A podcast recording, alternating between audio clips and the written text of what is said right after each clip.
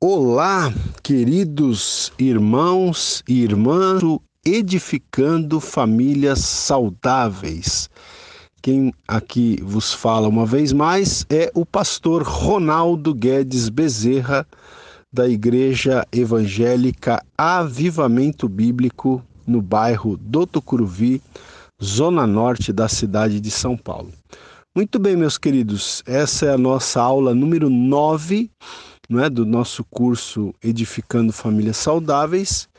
E hoje nós vamos começar a falar sobre este tema importantíssimo né, no, no relacionamento conjugal, que é a questão da vida íntima do casal, né, a vida sexual do casal. Nós vamos aí é, começar a falar sobre esse assunto hoje. Depois vamos continuar aí é, em pelo menos mais duas aulas, ok? Então vamos lá, gente. É, eu vou me basear, tá, para esse, para essas aulas. Eu volto a me basear agora no, no livro é, Sua Família Pode Ser Melhor, do pastor Jaime Kemp. Então, é, nós vamos começar a estudar um capítulo aqui do livro que tem como título é, Sexo do ponto de vista de Deus, ok? Então, o nosso autor aqui, ele começa dizendo que, ele começa fazendo uma, uma afirmação até bastante interessante, dizendo que há uma necessidade urgente de os pais cristãos desenvolverem uma filosofia cristã sobre sexo e se esforçarem para orientar seus filhos quanto à sua sexualidade e o plano de Deus para o seu relacionamento físico, né? Por que que o autor começa fazendo esta afirmação aqui? Porque, como ele diz, e é verdade, é, nós vivemos numa sociedade saturada pelo sexo, não é?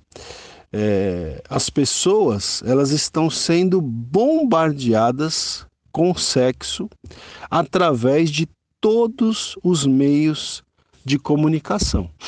Né? É, antigamente a gente tinha a televisão, né, propriamente dita, que é, hoje muita gente não assiste é, só a TV, né? Hoje a gente, além da TV, a gente tem aí as mídias, né? As mídias digitais, as, as, as redes sociais, né?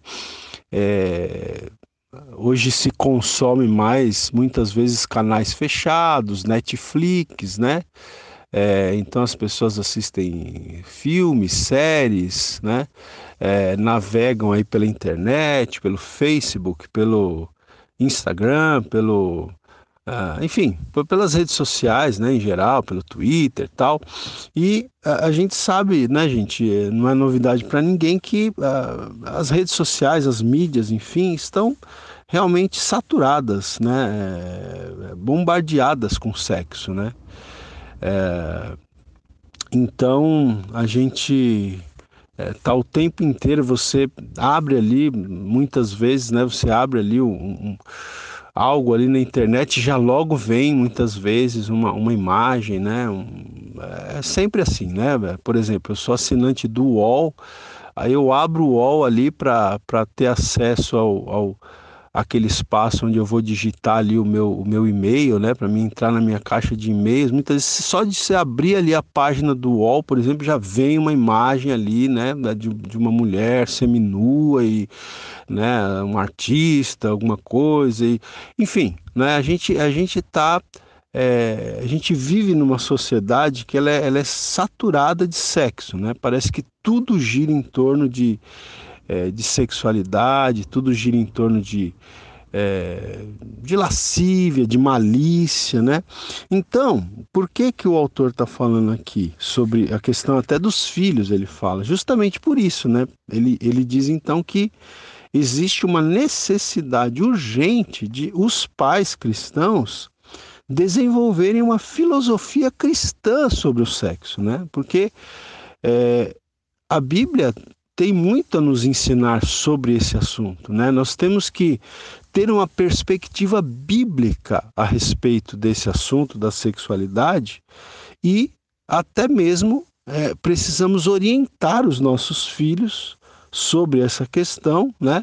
Orientar os nossos filhos quanto ao plano de Deus para essa questão sexual, para essa questão do relacionamento físico, para que os nossos filhos não sejam, né, orientados de acordo com padrões não cristãos, né, de acordo com padrões mundanos, né? Então, é interessante que ele já comece esse capítulo falando isso. Achei bem interessante, né?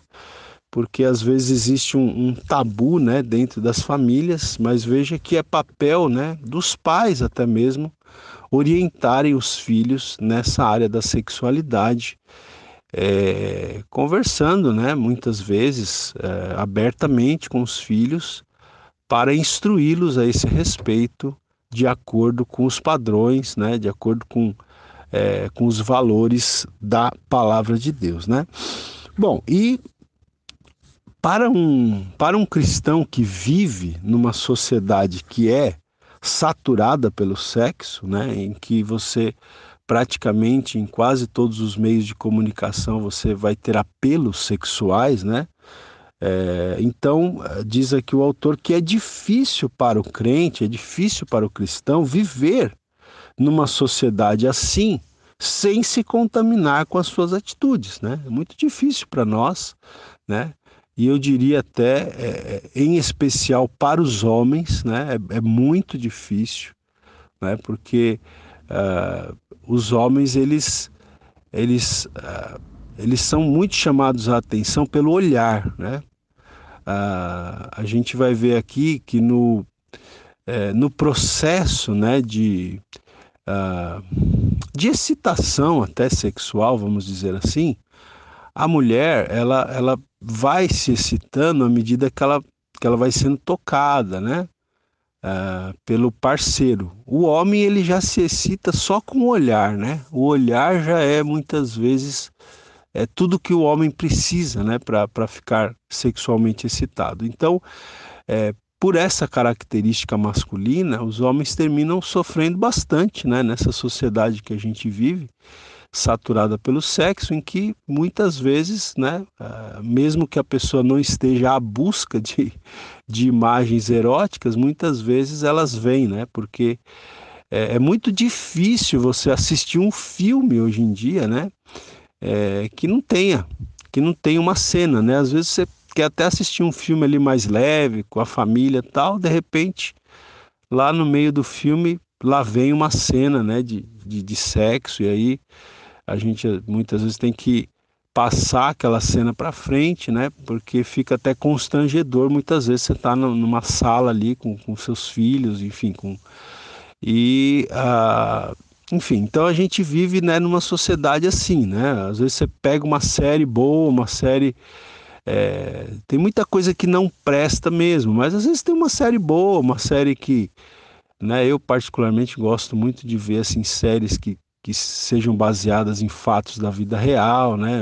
Às vezes até é, baseadas em, em, em, em histórias reais mesmo, né? Mas infelizmente é, os produtores parece que se eles não colocarem ali uma cena né, mais picante, parece que não vende o produto, né? Então é, a gente está o tempo inteiro, né, sujeito a esse tipo de situação. Então é, para os homens em especial, como eu estava dizendo, isso é, isso é muito difícil, é muito desafiador. Então o próprio Jaime Kemp ele diz que é difícil, né, para o crente viver numa sociedade assim, sem se contaminar com as suas atitudes. O cristão, diz ele aqui, fica confuso quanto a como reagir e como saber qual é a vontade de Deus para ele. Né? Então, diante desse contexto, muitos cristãos ficam, segundo o autor aqui, ficam confusos, né? É, como eu devo reagir? Né? Qual é a vontade de Deus em todo esse contexto, né? Então, é, feita essa introdução, é, o Jaime vai dizer que a Bíblia tem muito a dizer sobre esse assunto, né? A Bíblia tem muito a ensinar, tem muito a nos orientar sobre essa questão da sexualidade. A Bíblia, veja bem, a Bíblia não é, não é um manual de sexo, tá? A Bíblia não é um manual de sexo. Mas quando fala do assunto, podemos ter a certeza de que ela é atual e relevante, tá? Então, a Bíblia fala de, de muitos assuntos. A Bíblia não é um manual de sexo, mas a Bíblia fala sobre esse assunto. A Bíblia ensina sobre esse assunto. E quando ela ensina, nós podemos ter, então, como diz aqui, a certeza de que é, a, a, por ser a palavra de Deus, ela é atual e muito relevante, tá? Então, a palavra de Deus, ela nos dá a melhor perspectiva sobre o sexo, né? Se nós queremos uma perspectiva correta, a melhor perspectiva, a perspectiva correta sobre essa questão da sexualidade, nós vamos encontrar na palavra de Deus, né? É, percepção essa ou perspectiva essa que não é distorcida e nem negativa, né? Porque o que nós vemos na sociedade, é, nas mídias, nos filmes, nas séries, né? nos comerciais de televisão, o que nós vemos é o quê? É uma perspectiva distorcida, né? E negativa, né? Carnal e a perspectiva bíblica ela não é distorcida e nem negativa, tá? É interessante também a gente entender que Deus nos criou seres sexuais para o bem-estar do homem e da mulher. E é seu propósito que entendamos o plano dele para a nossa vida nesta área, né, inclusive. Então veja, gente, é interessante essa afirmação aqui, né, do, do pastor Jaime Kemp, quando ele diz que Deus nos criou seres sexuais, tá?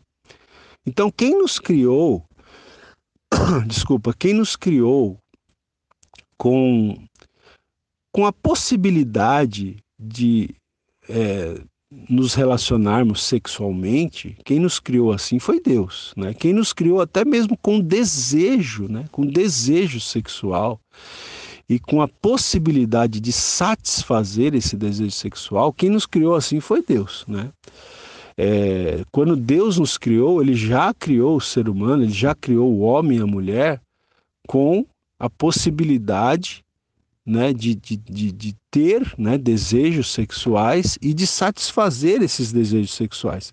E quando Deus nos criou com tais é, desejos, vamos dizer assim, quando Deus nos criou como seres sexuais, Ele fez isso para o nosso bem-estar, é? para o bem-estar do homem e da mulher.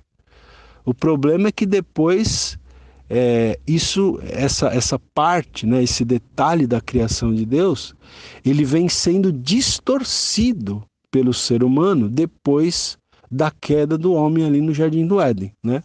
Mas o fato é que Deus nos criou seres sexuais, né? Não foi até uma vez eu, eu ouvi um pastor falando, né, que às vezes as pessoas pensam que Deus criou o homem e depois chamou o diabo, né, e falou para o diabo, oh, agora coloca o sexo aí, né? Coloca essa, é, é, esse desejo sexual aí no ser humano, não é? Não, não foi isso. Foi Deus quem nos criou. Deus nos criou do jeito que nós somos. Deus nos criou seres sexuais. Deus nos criou com a capacidade de, de mantermos relações sexuais, né? Ah, até mesmo de, de termos desejos nessa área e de poder satisfazê-los. Né? É claro que a satisfação de tais desejos deve ser é, dentro dos padrões, dentro dos parâmetros que a palavra de Deus estabelece. Tá? Então, é, o propósito de Deus é que nós possamos entender qual é o plano dele, o plano de Deus para a nossa vida em todas as áreas, inclusive nessa área. Né? Nós, nós precisamos entender qual é o plano, qual é o propósito de Deus para as nossas vidas em todas as áreas e inclusive, inclusive nessa área é, da sexualidade, tá? Bom, então, gente, nós vamos fazer o quê? Nós vamos agora voltar a um texto que nós já já lemos, nós falamos, nós tratamos, né, desse desse texto uh, em uma das nossas primeiras aulas, não me lembro se foi na primeira ou na segunda aula, mas nós é, chegamos a ler esse texto, que é Gênesis capítulo 2. Então, em Gênesis capítulo 2, nós lemos ali sobre o primeiro casamento, né? O primeiro casamento da história humana, que foi o casamento de Adão e Eva, né? O casamento entre Adão e Eva. E ali no versículo 24, então, de Gênesis capítulo 2, as escrituras sagradas descrevem esse casamento entre Adão e Eva e a palavra de Deus ali descreve esse casamento usando duas palavras muito importantes. O texto diz assim: Por isso deixa, a primeira palavra, deixa o homem pai e mãe e se une, né? A segunda palavra importante, se une à sua mulher, tornando-se os dois uma só carne, né? Então, é, por isso deixa o homem, pai e mãe, e se une à sua mulher, tornando-se os dois uma só carne. Então veja, a primeira palavra importante aqui nesse versículo é a palavra deixa, né? A gente já falou sobre isso na, acho que foi na primeira aula, se não me engano, né? Então, a primeira palavra importante desse versículo é deixa, ou seja, o homem deixa, né, ou deve deixar emocionalmente de ser filho e se torna marido. Né? Quando ocorre o casamento, o homem deixa emocionalmente de ser filho e se torna marido. E a mulher, da mesma forma, deixa emocionalmente de ser filha e assume o papel de esposa tá? Então, quando não há este abandono, né, este deixar emocional, há problemas no casamento. Né? Então, quando, quando marido ou mulher ou ambos não deixam seus pais emocionalmente falando, aí pode ter certeza que vai ter problema no casamento, né? especialmente na, na, na, relação, no relacionamento com os sogros, tá?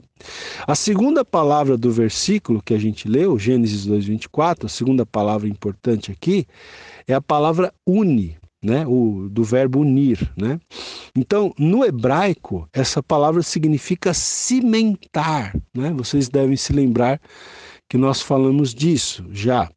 É, no hebraico, a palavra unir significa cimentar. Então, o plano original de Deus é que duas pessoas casadas expressem o seu amor mútuo e desfrutem dele através do ato sexual, tá? Porque os dois se unem, né?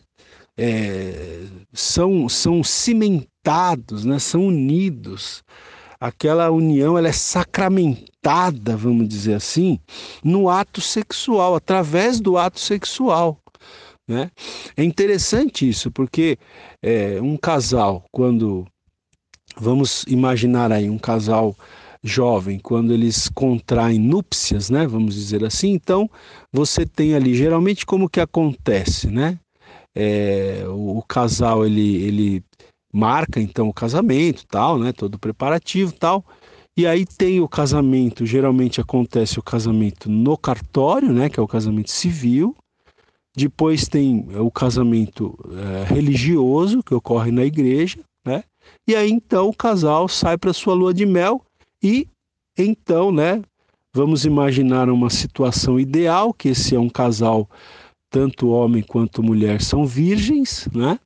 Então eles se casaram no civil, eles se casaram no religioso, como a gente fala, e aí eles vão para a lua de mel, e na lua de mel, então, eles vão ter a sua primeira relação sexual. Então, é nesse momento do ato sexual que é, cimenta, né? que sacramenta, que une-se, então, definitivamente aquele casal. Ali o ato sexual, ele, ele, ele sacramenta mesmo a, a união desse casal, tá certo? Então, é, é isso, né? O plano de Deus, o plano original de Deus é que duas pessoas, homem e mulher casadas, duas pessoas casadas, expressem o, o amor de um para com o outro e desfrutem, inclusive, desse amor através do ato sexual.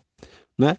Então, gente, é, o plano de Deus não é separação ou divórcio, tá? Já vamos aqui também enfatizar esse ponto. Né? Acho que já falei sobre isso em algum ponto lá atrás do nosso curso, mas vamos aprofundar um pouquinho aqui isso hoje, tá bom? Mas é, eu vou falar sobre isso no próximo áudio. Aula 9, áudio 2. Então, como nós estávamos dizendo, não é, gente? É, o plano de Deus não é separação ou divórcio do casal tá? O relacionamento, de acordo com, com a vontade de Deus, de acordo com os princípios de Deus, o relacionamento é para sempre. É até que a morte os separe, tá?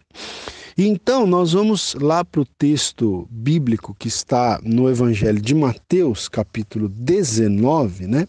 Então ali nós temos alguns fariseus, né, que eram aqueles religiosos, eles vieram a Jesus, né?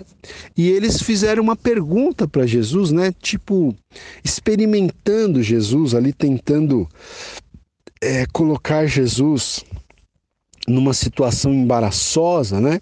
Eles perguntam para Jesus o seguinte: é lícito o marido repudiar sua esposa por qualquer motivo? É lícito o marido repudiar a sua esposa por qualquer motivo? E aí Jesus respondeu o seguinte: Não tendes lido que o Criador, desde o princípio, os fez homem e mulher? Né? Vocês não, não leram na Escritura que o Criador, desde o princípio, os fez homem e mulher? E aí, depois, nesse, nesse texto de Mateus, Jesus cita a passagem de Gênesis 2, que a gente acabou de ler agora há pouco. Né? É, então, Jesus diz: Por esta causa deixará o homem pai e mãe, e se unirá à sua mulher, tornando-se os dois uma só carne de modo que já não são mais dois, porém uma só carne. Portanto, o que Deus ajuntou, não o separe o homem. Né? Então Jesus ele cita lá o texto de Gênesis, né? diz que o homem e a mulher, quando se unem, eles se tornam uma só carne, né? quando eles se unem, quando.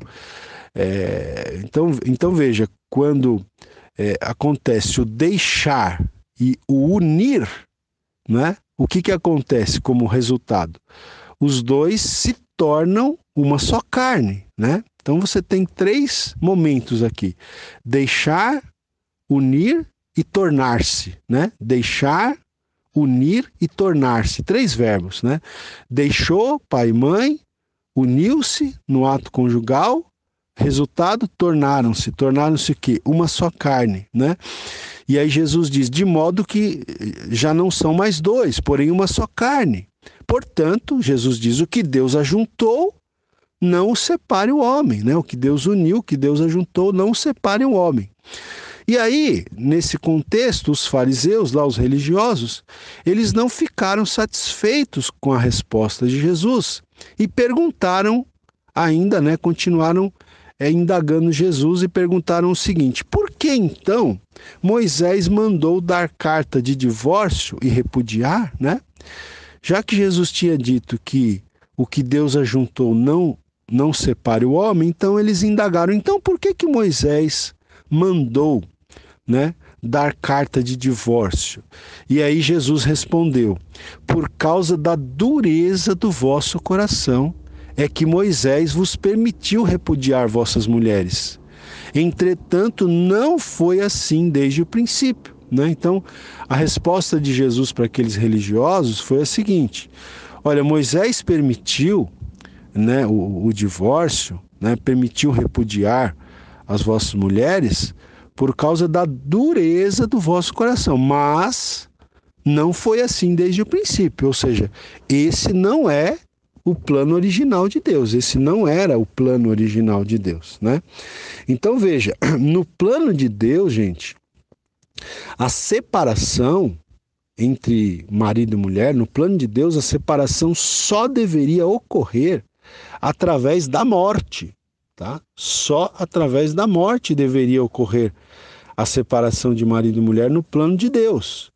Deus permitiu o divórcio por causa da dureza dos corações do povo de Israel. Mas este, como eu já disse há pouco, não era o seu plano original e perfeito. Né?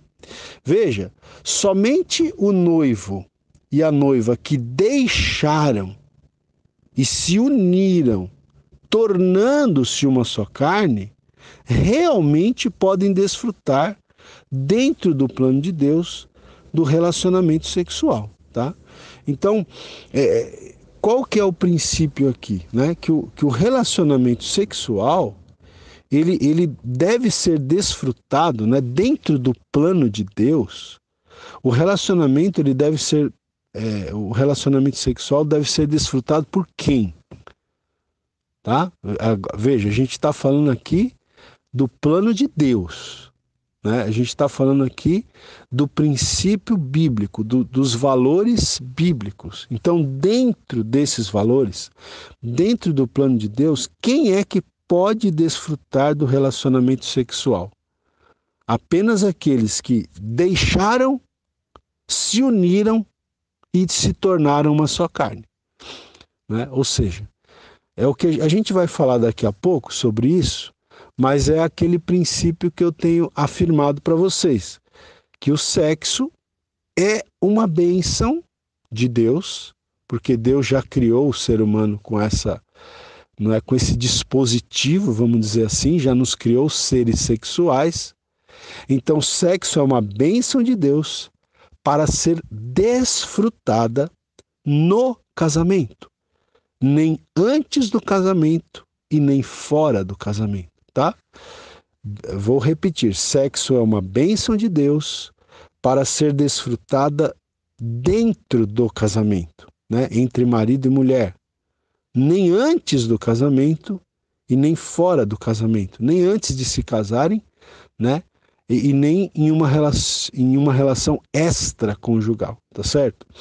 Então, gente, é esse. Esse é, o, esse é o princípio bíblico, esse é o propósito de Deus, né?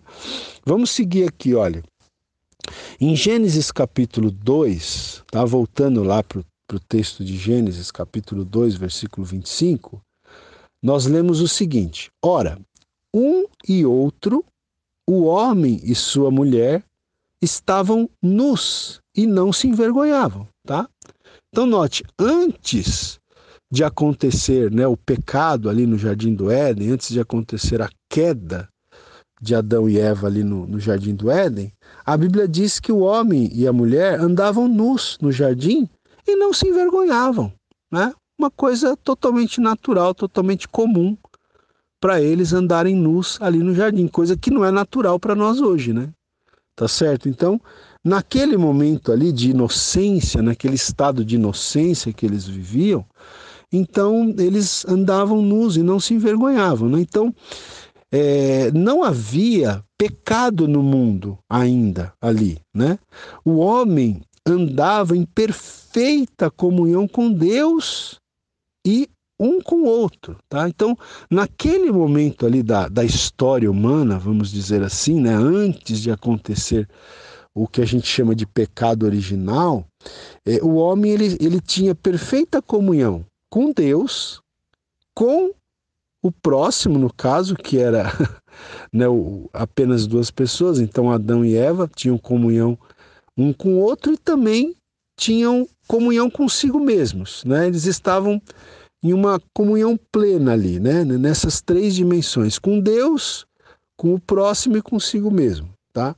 Não havia ali nenhum embaraço ou vergonha no relacionamento físico entre Adão e Eva ali, tá? Não havia nenhum embaraço, nenhuma vergonha no, relacionamento físico. Mas, todavia, no entanto, entretanto, quando o pecado entrou no mundo, né, nós podemos notar o primeiro resultado em Gênesis 3:7. Aí você avança para o capítulo seguinte de Gênesis e aí você vai perceber então o resultado, né? Ou seja, o que aconteceu quando o pecado entrou no mundo. Gênesis 3:7 diz assim: Abriram-se então os olhos de ambos. E percebendo que estavam nus, né? veja que eles só perceberam que estavam nus depois que pecaram, né? Percebendo que estavam nus, cozeram folhas de figueira e fizeram cintas para si. Né? Então veja, aqui está, né, aqui o nosso autor ele diz o seguinte: aqui está uma percepção distorcida. Veja que a distorção ela entra no mundo depois que acontece o pecado, né, o pecado original, depois que acontece a queda. Então, aqui está uma percepção distorcida. O pecado anuviou, né, embaçou a capacidade do homem de ver Deus como ele é, bem como o seu próximo e a si mesmo. Tá? Então veja, lembra que eu disse antes do pecado havia uma perfeita comunhão entre Deus, né, entre o homem e Deus, entre o ser humano e o seu próximo e o ser humano consigo mesmo. Depois do pecado, né, é, essa capacidade foi embaçada, né? É, o homem é, não tinha mais a capacidade de ver Deus como ele é, nem de ver o seu próximo, né? E a si mesmo da maneira mais é, correta, mais, mais perfeita, mais clara, tá certo? E agora também o homem passa a encarar a sua sexualidade de maneira diferente. Até porque antes disso eles viviam nus, eles, eles não se envergonhavam, não tinha nenhum embaraço, mas agora eles começam a perceber que eles estão nus, né? Que eles estão. Veja que o pecado ele traz essa sensação, né, de que a gente está a descoberto, né? Que a gente está sem cobertura, não é verdade? Foi assim que é, Adão e Eva se sentiram ali. Agora é, o ser humano passa a encarar a sua sexualidade de maneira diferente. Então, quando Adão e Eva ouviram a voz do Senhor Deus, procurando o homem no jardim por volta do meio-dia, né, como ocorria sempre. Então, quando Adão e Eva eles ouvem a voz de Deus procurando eles ali no jardim do Éden por volta do meio-dia, o que, que eles fizeram? Eles se esconderam da presença do Senhor. Né? E aí o Senhor perguntou: Onde estás? O homem respondeu: Ouvi a tua voz no jardim e porque estava nu, tive medo e me escondi. Olha só, preste bem atenção nessa resposta do homem. Ele diz a Deus: Ouvi a tua voz no jardim e porque estava nu. Até então ele nunca tinha tido essa preocupação né? A impressão que o texto dá é que o homem e a mulher, mesmo nus, eles tinham comunhão com Deus, né? Ah, antes da queda, antes do pecado. Mas depois do pecado, ele diz aqui é, que ele teve medo e se escondeu. Por que, que ele teve medo e se escondeu? Porque percebeu que estava nu, né? Então, o Jaime Kemp até diz o seguinte: aqui temos o primeiro registro de medo na Bíblia, né? O primeiro registro de medo na Bíblia. E medo do quê? Medo da nudez, né? Ele diz aqui: porque estava nu, tive medo e me escondi. Então ele teve medo do que? Ele teve medo da nudez e teve medo também porque ele desobedeceu ao Senhor, né? E aí Deus pergunta ao homem: Quem te fez saber que você estava nu, né? Quem te fez saber que você estava nu, né? Foi a pergunta que Deus fez para o homem ali, tá? Então veja, desde aquele dia, o sexo tem sido deturpado pela pecaminosidade do homem, tá? Então, a, até antes da queda havia uma, um relacionamento físico sem embaraço, sem nenhum tipo de vergonha. Mas a partir daquele dia da queda, o sexo então ele passa a ser deturpado, né, pela pecaminosidade do homem, tá? Então note que Deus criou o sexo puro, Deus criou uma expressão linda do relacionamento conjugal, que é a intimidade física do casal, mas o homem, né, pecador e corrupto, o homem arrastou para a lama dos seus próprios pensamentos e prazeres uma coisa linda que Deus criou. Então, hoje a gente tem e vê essa visão totalmente distorcida da sexualidade humana, né? Por quê? Isso ocorre por causa da queda, né, no jardim do Éden, e porque o homem, né, como ele diz aqui, o homem arrastou para a lama.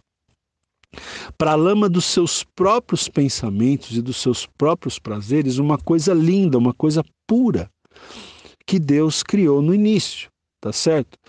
Então veja, somente quando estudamos a Bíblia é que podemos ter um ponto de vista divino e voltar a desfrutar desta parte da criação de Deus, tá?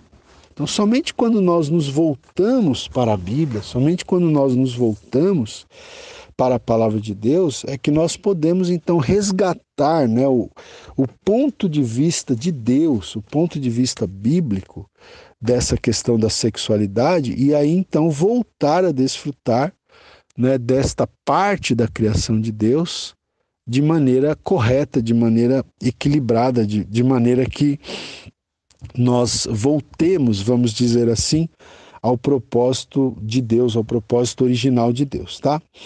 Então, gente, veja, é, o, o Jaime Kemp aqui, ele traz para gente algumas algumas proposições, né, algumas propostas aqui, vamos dizer assim, que a gente não vai conseguir cobrir tudo nessa aula, tá? Por isso que eu disse que nós vamos ter aí pelo menos mais duas aulas sobre esse assunto.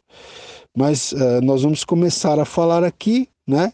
Então, é, ele fala aqui que o sexo é um privilégio para casados, né, que seria a primeira proposição. A segunda, o sexo como meio de procriação. A terceira, o sexo como meio de comunicação, né?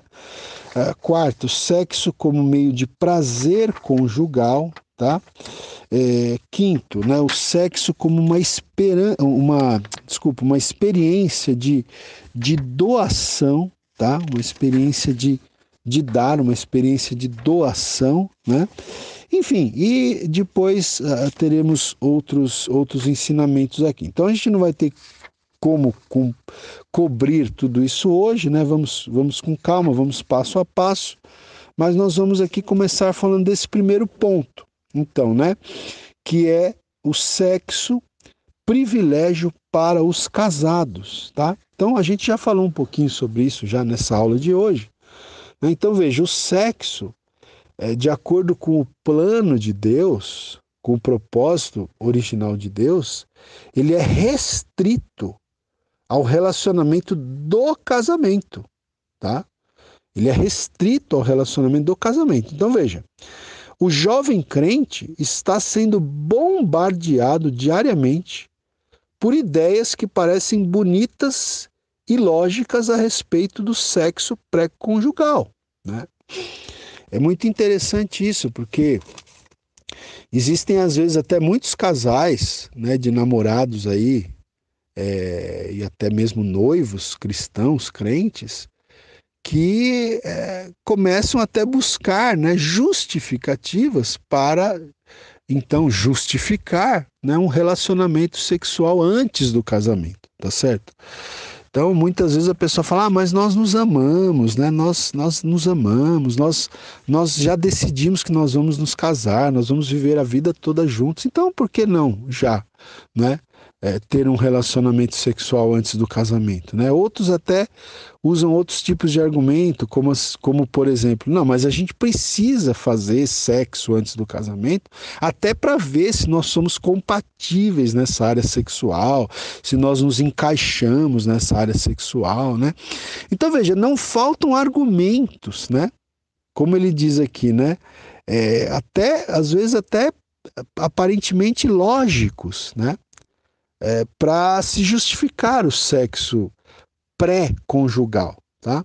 Então, como ele diz aqui, o jovem cristão, ele está sendo bombardeado diariamente por ideias que parecem bonitas, que parecem, parecem, né? Preste bem atenção, parecem bonitas, parecem corretas, parecem lógicas a respeito do sexo pré-conjugal. Mas, de acordo com as escrituras, como eu disse para vocês, o sexo é uma bênção de Deus para ser desfrutada dentro do, dentro do casamento, nem antes do casamento e nem fora do casamento, tá?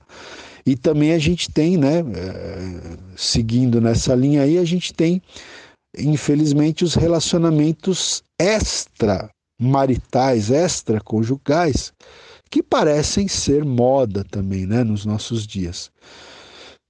Tanto que, é, como a gente falou aí, né, muitas vezes você vai ah, você vai assistir aí a um, a um, filme, né? Isso acontecia muito, né? Acontece muito, não sei, na, nas novelas, né? Uma coisa que é, a gente não recomenda aos cristãos assistirem, né? Novelas, porque é, é muito interessante, né? Se você for ver as novelas, parece que incentivam, né? É, esse tipo de, de, traição, esse tipo de relacionamento extraconjugal, tá certo? Eu continuo aqui no próximo áudio. Aula 9, áudio 3, aqui, né? É, muito bem, então a gente está falando aqui que o sexo, né, de acordo é, do, do ponto de vista de Deus, ele é restrito ao relacionamento do casamento, tá? O nosso autor aqui, ele cita uma pesquisa, né, que foi realizada, isso há muitos anos atrás, né, porque esse livro é, é um livro que foi escrito há vários anos. Então ele cita uma pesquisa em que foi feita a seguinte pergunta para os entrevistados, né? Você é a favor do amor livre? Olha a pergunta que foi feita para as pessoas. Você é a favor do amor livre? Então, 80% dos homens e 71% das mulheres responderam que sim, né, que eram a favor do amor livre. Isso, há, isso aqui há, há vários anos atrás, tá? Você pode colocar aqui 20, 30 anos atrás, tá? Há mais de 30 anos, com certeza, foi escrito esse livro. Então, a, a você imagine como seria essa, essa pesquisa hoje, né? Se 80% dos homens e 71% das mulheres naquele tempo já responderam que eram a favor do amor livre, qual seria o resultado dessa pesquisa hoje, né? Mas veja, interessante, diz ele aqui, interessante esta frase amor livre, né? E eu estava lendo aqui concordando com o autor, é bem interessante, amor livre. E ele diz aqui, de fato, isso é uma contradição, porque o amor nunca é livre. E se for livre, não é amor, não é? É uma contradição essa, essa frase amor livre. Porque o amor, ele nunca é livre. E se for livre, não é amor. Porque o amor verdadeiro, ele exige compromisso. Ele exige promessa. Ele exige fidelidade, né? E essas qualidades, elas estão acabando, elas estão desvanecendo em nossa sociedade moderna. Né? Os casais, no altar das igrejas, infelizmente, fazem promessas que nunca pretendem cumprir. Né? Então, ali, muitas vezes são votos, são, são promessas apenas de boca para fora. Né? Até porque a gente percebe né, quantos casamentos, infelizmente, não duram. Né? É impressionante. Hoje em dia, não é que as pessoas se separam com dois anos de casado, tem gente aí se separando com seis meses de casado, né? Eu acho que qualquer um que está ouvindo essa aula talvez se lembre de algum caso né, de uma pessoa que casou e seis meses depois já estava divorciado, já estava separado, não é verdade? Então é isso. Agora, veja, quando é, o casal está no altar, né, ali diante de Deus, diante das testemunhas, né? É, quando lá no altar você colocou aquela linda aliança no dedo, né, do seu noivo, da sua noiva, o que, que você estava dizendo ali? Você estava dizendo primeiramente o seguinte, querido ou querida, com esta aliança eu lhe dou todo o meu amor. Com esta aliança eu me comprometo a lhe dar todo o meu amor. Eu prometo ser fiel. E você será a única pessoa que terá o meu amor. Tá? Isso é o que representa, né, gente, os votos que são feitos ali no altar, diante de Deus e diante das testemunhas, tá?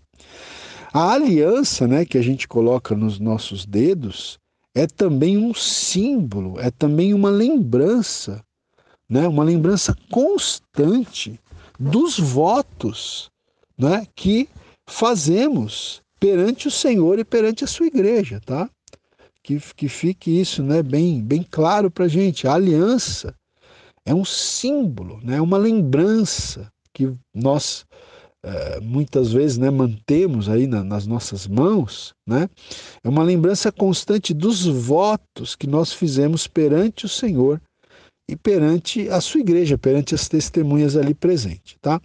Então veja, a palavra de Deus, ela é abundantemente clara em mostrar que o sexo deve ser desfrutado somente por aqueles que deixaram e se uniram e se tornaram uma só carne, tá, gente? Então vamos lá, nós vamos nós vamos ler aqui três textos bíblicos agora, tá?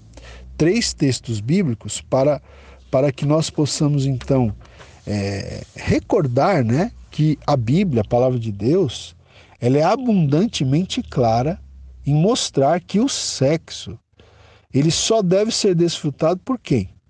Por aqueles que deixaram, se uniram e se tornaram uma só carne, né? Voltando para aquele texto de Gênesis 2, tá? Então, quais são os três textos que nós vamos citar agora? Primeiro, Hebreus, capítulo 13, versículo 4. O que diz ali em Hebreus 13, 4? Diz assim: digno de honra entre todos seja o matrimônio, bem como o leito sem mácula, porque Deus julgará os impuros e adúlteros, tá? Então, esse texto aqui está dizendo que é, o, o matrimônio ele deve ser digno de honra entre todas as pessoas, e bem como o leito sem mácula, né? Então, que o nosso leito conjugal seja imaculado, né? Por quê? Porque Deus julgará os impuros e adúlteros, tá? Então, gente, é, eu, esse texto aqui eu acredito que a gente poderia né, esmiuçar mais, né? Mas a gente não, não tem tempo aqui, infelizmente. Mas veja que todo tipo de impureza e de adultério, né, não deve, em hipótese alguma, subir ao nosso leito conjugal, tá? Tá bem claro aqui, tá certo? Muito bem. Outro texto que nós temos é o texto de 1 Tessalonicenses, né? Primeira carta de Paulo aos Tessalonicenses, capítulo 4, versículos 3 até o versículo 7. Então, o que, que diz ali o apóstolo Paulo? Ele diz assim: Pois esta é a vontade de Deus, a vossa santificação. Né? Qual é a vontade de Deus? A nossa santificação, a nossa consagração, a nossa separação. Né? Aí ele continua: que vos abstenhais da prostituição. Né? Que vos abstenhais da prostituição. Que cada um de vós saiba possuir o próprio corpo em santificação e honra não com desejo de lascívia, como os gentios que não conhecem a Deus. Tá? Então, é, ele diz aqui né, uma, uma, uma exortação que, que nós, né, claro que dependemos da, da graça, da capacitação de Deus, do Espírito Santo, mas que nós saibamos possuir o nosso corpo, né, controlar aí as nossas é, no, os nossos desejos né, sexuais, vamos dizer assim, né, que cada um saiba possuir o seu próprio corpo em santificação e honra, né, não com desejo de lascívia, né? Temos que tomar muito cuidado né, com essa questão da lascívia, é algo que é, a gente precisa vigiar, né? Tanto homens como mulheres, mas eu penso, falo aqui, né, eu como um, um homem, né, como é, um representante da, da, da, do sexo masculino aqui, né, que a gente, nós homens, temos que ficar muito vigilantes quanto a isso, porque é uma batalha constante, né? Então ele está falando aqui que nós temos que buscar a santificação, né? Não com desejo de lascívia, tá certo? E aí ele continua aqui, né? E que, e que esta matéria, e que nesta matéria, ninguém ofenda nem defraude a seu irmão, porque o Senhor, contra todas estas coisas, como antes vos avisamos e testificamos claramente, é o vingador. Né? O Senhor é o vingador né? contra todas estas coisas. Porquanto Deus não, vos, não nos chamou para impureza, e sim em santificação. Deus não nos chamou para impureza, e sim em santificação. Então, no meio dessa sociedade que a gente vive, que está saturada pelo sexo, né? Nós temos que entender que Deus nos chamou para a pureza, né? Deus não nos chamou para a impureza, para a lascívia, né? Deus nos chamou para a pureza, para a santificação, né, gente? Então, é um grande desafio a gente viver isso aqui em meio ao nosso tempo, porque eu penso que nunca houve um tempo tão difícil para as pessoas manterem a santificação quanto o nosso, né? Ah, muito bem. E aqui até diz também interessante, né? Ele fala que nesta matéria ninguém ofenda nem defraude a seu irmão. Né? O que é defraudar? É você despertar um sentimento em outra pessoa, uma, uma atração, né? um desejo que você não possa satisfazer. Tá? Então, tanto homens né, quanto mulheres não podem despertar em outra pessoa né, do sexo oposto um desejo que você não possa satisfazer. Você só pode despertar um desejo no seu cônjuge, porque aí você poderá, então, como marido, como mulher, satisfazer esse desejo do seu cônjuge. Mas muito cuidado, né? E aqui serve tanto a homens como para mulheres, mas eh, eu penso que em especial as mulheres, porque né, muitas vezes uma mulher, né, aí mal intencionada ou, ou, ou, displicente ou negligente, às vezes na maneira de vestir, né, na maneira de, de falar, na maneira de, de olhar, né, pode terminar despertando em um homem né, eh, desejos que ela não possa de acordo com a, com a vontade de Deus, né, com a palavra de Deus, com os princípios de Deus, que essa mulher não possa satisfazer, porque de repente ela já é casada com outro homem, né? Mas se anda de maneira sedutora, né, vestida de maneira sedutora, com palavras ali e tal, com olhares, pode defraudar. Então é isso que o texto está dizendo, né? Que ninguém defraude, né? ninguém defraude ao seu irmão. Então tanto homens né, como mulheres podem de repente despertar em uma pessoa do sexo oposto um desejo que não está apto para satisfazer. Então, muito cuidado aqui, tá? Vamos seguir aqui, gente. 1 Coríntios capítulo 7, né? 1 Coríntios capítulo 7, versículo de 1 a 5. Aqui o apóstolo Paulo diz: uh, Quanto ao que me escrevestes, é bom que o homem não toque mulher. Né? É como é, Paulo diz aqui que o ideal seria, não é o ideal, o ideal seria que o homem não não tocasse em mulher, né? Mas diz ele, por causa da impureza, cada um tenha a sua própria esposa e cada uma o seu próprio marido, né? Então cada um cada, cada homem tenha a sua própria esposa e cada mulher seu próprio marido. Aí ele diz aqui, olha, o marido conceda à esposa o que lhe é devido. E também, semelhantemente, a esposa ao seu marido. Né? Veja como a Bíblia ensina aqui sobre essa questão, né, gente? Do que Paulo está dizendo aqui? Sobre a questão sexual, é óbvio. O marido conceda à esposa o que lhe é devido. Né? E também, semelhantemente, a esposa conceda ao seu marido o que lhe é devido nessa questão justamente da, da, satisfação, da satisfação né, da, da, da sexualidade, dos desejos sexuais. E Paulo vai além. Ele diz aqui: a mulher não tem poder sobre o seu próprio corpo, e sim o marido. E também, semelhantemente, o marido não tem poder sobre o seu próprio corpo, e sim a mulher. Então veja, quando você se casa, o seu corpo, em certo sentido, já não te pertence mais. O seu corpo é do seu cônjuge, tá? Então, a, a mulher não tem poder sobre o seu próprio corpo, e sim o marido. E, semelhantemente, o marido também já não tem mais poder sobre o seu próprio corpo, e sim a mulher. Tá? E aí Paulo segue. Portanto, né, ele, ele, ele segue aqui: não vos priveis um ao outro, tá? Não vos priveis um ao outro. Então, uma vez que você se casou, né, você também tem esse papel de satisfazer os desejos sexuais do seu cônjuge, tá? Marido tem o papel de satisfazer os, os desejos sexuais da sua esposa e a esposa tem o dever de satisfazer os desejos sexuais do seu marido, tá?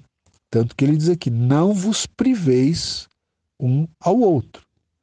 Aí ele diz aqui: salvo, ele abre uma, uma exceção aqui, né? Não vos priveis um ao outro, salvo talvez por mútuo consentimento, por algum tempo, para vos dedicardes à oração e novamente vos ajuntardes para que Satanás não vos tente por causa da incontinência. Né? Então, ele diz aqui que o casal, né, é, por mútuo consentimento, não pode ser só de uma das partes. Né? Então, o marido vai procurar a esposa ali para um, um momento de um relacionamento íntimo. A esposa fala: oh, Eu não posso porque eu fiz um, um propósito aqui de orar, então hoje eu não posso. Mas veja, a mulher não pode fazer isso eh, por uma decisão unilateral. O texto diz aqui: é, salvo talvez por mútuo consentimento. Tem que ser um consentimento mútuo, né? E por algum tempo só também, tá? Para vos dedicardes à oração. E diz o que? Novamente vos ajuntardes. Né? Cumprido esse período, vamos dizer, uma semana, né, que, que o, o casal entrou em acordo para que pudessem se dedicar à oração, enfim, tá? Mas depois tem que se juntar novamente, por quê? Como diz o texto, para que Satanás não vos tente por causa da incontinência. Né? Então, quando um casal fica sem, né, a, sem a prática regular né, da, da, da atividade, do ato sexual, isso abre, abre ocasiões né, para que Satanás tente. Tente tanto um quanto o outro, tanto o homem como a mulher, tá certo? Então, gente, é isso, né? Ah, eu penso que tá bem claro aqui pra gente, né, que o sexo é um privilegiado para os, é, desculpa, o sexo é um privilégio para os casados, tá?